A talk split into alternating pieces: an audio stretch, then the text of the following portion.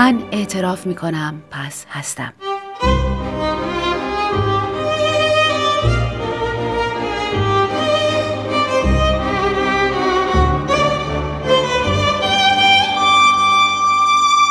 نویسنده سمیه خطیبزاده. با صدای بهناز بستاندوست و ساتین اسکندری.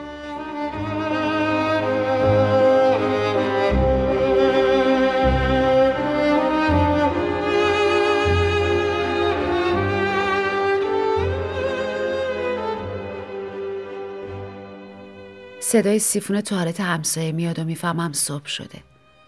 آغاز شومی بود. صدای پای مادرم اومد که کتری رو پر می‌کرد. من تو بلند شدن سوت کتری وقت داشتم فکر کنم. فکر کردن گاهی حتی از کار کردن تو معدنم سختره اونم وقتی قرار باشه برای سادیسم اختصاصی توضیحی دلپذیر بدی که شنونده جوری قانع بشه که حق و دو دستی تو سینی با احترامی که شایسته و درخوره تحویلت بده. با احترامی که شایسته و درخوره تحویلت بده. صدای نایلون که میاد می‌فهمم مامانم لقمه نون پنیرمو که یه روز با گردو یه روز با خیار یه روز با گوجه لوله می‌کنه حاضر کرده و خیال می‌کنه با این بمب دستازش که کنارش یه نارنگی نارنجی هم گذاشته حوس سوسیس کالباس از سرم میپرونه. چشممو سفتر از آدم خواب به هم چسبوندم و تو برزخه که زیر پتو ساختم خودم رو کش می‌کنم. مادر من زنیه که تو چشماش همیشه یه اندوه تاریخی دیده میشه ولی از روزگار شکایت نمی‌کنه. برای من چیپس و پفک نمی‌خره اما بهترین سموسه دنیا رو میپزه. مادری که بچهشو بیشتر از خودش دوست داره و من شبیه یادگاری از روزای دور و خوبش تماشا می‌کنه. و من همیشه تو عمق چشماش دنبال یه لوکیشن جادویی میگردم که آرتیستاش خوشبختی رو لمس کردن.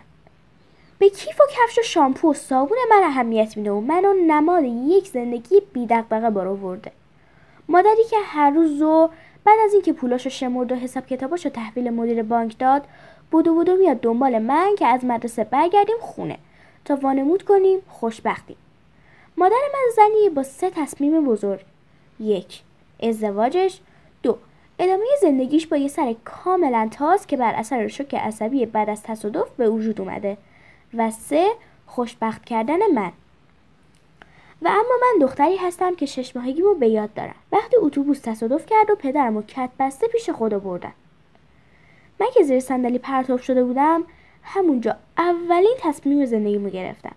که دیگه گریه نکنم. مادر من تا یه ماه بیهوش بود. وقتی هفت ماه بودم بیدار شد. شیرش خشک شده بود. و من دومین تصمیم و بزرگم رو گرفتم. غذای کمکی خوردم تا زحمتمو برای همه کم کنم. و حالا زیر این پتو دارم چهارمین تصمیم بزرگ زندگی رو می‌گیرم. و می‌خوام اینقدر برای خودم انرژی منفی بفرستم تا اولین دختر ده ساله ای باشم که در عرض ده دقیقه سرطان گرفت و مرد. بوی اتو میاد. یعنی مامانم به جون رو پوش مدرسم افتاده. زیر پتو دم کرده بودم. سرطان از رگ گردنم هم نزدیکتر شده بود. داشت قلقلکم می‌داد. داشت وارد جریان خونم می‌شد که یه انگشت قوز کرده و با حیا سه ضربه به در زد. انگشتی ناشتا که خودشم از خروس بیمحل بودنش خجالت می‌کشید. مامانم اوتو رو رها کرد. سوت کسی رو رها کرد. خاطراتش رو رها کرد و با یه لبخند ذاتی در به روی خانم همسایه طبقه دوم باز کرد. پچ پچ هولناک آپارتمان 60 متری رو پر کرد. 60 متری که 20 مترش حمام و دستشویی و انباری و بالکن بود و ملک شخصی من فقط 6 متر اتاق خوابم بود. از جام پریدم و سرطانم فلنگ و بست تمام میکانیزمای دفاعی بدنم دروغ می‌گفتن. امروز روز مرگ من نبود. در اتاق قفل می‌کنم و پشت در روی زمین فرود میام. فرودی بی هیجان مثل بشقا پرنده ای با چراغهای خاموش که هیچ کس متوجه نمیشه. من دیروز سومین تصمیم مهم زندگیمو گرفتم و کلاه‌گیس مامانم و از طبقه نهم ساختمون به باد آبان ماه سپردم. به بادی که سوز نداشت و می‌خواست ادای بادهای سرد و در بیاره و داشت شلوغ کاری می‌کرد. بادی که از شانس گندش تو هوای صاف وزیدن گرفته بود و حتی یه لکه به سفیدم توش نخورد تا جابجا کنه. بادی که گرد و خاک داشت ولی عرضه نداشت کلاه‌گیسی که از پنجره بیرون انداختم و دو تا کوچه اونورتر ببره و صاف برد تحویل همسایه طبقه دوم داد. دیروز کالاگیس مامانم زیر مغنش لج کرده بود و کت شده بود.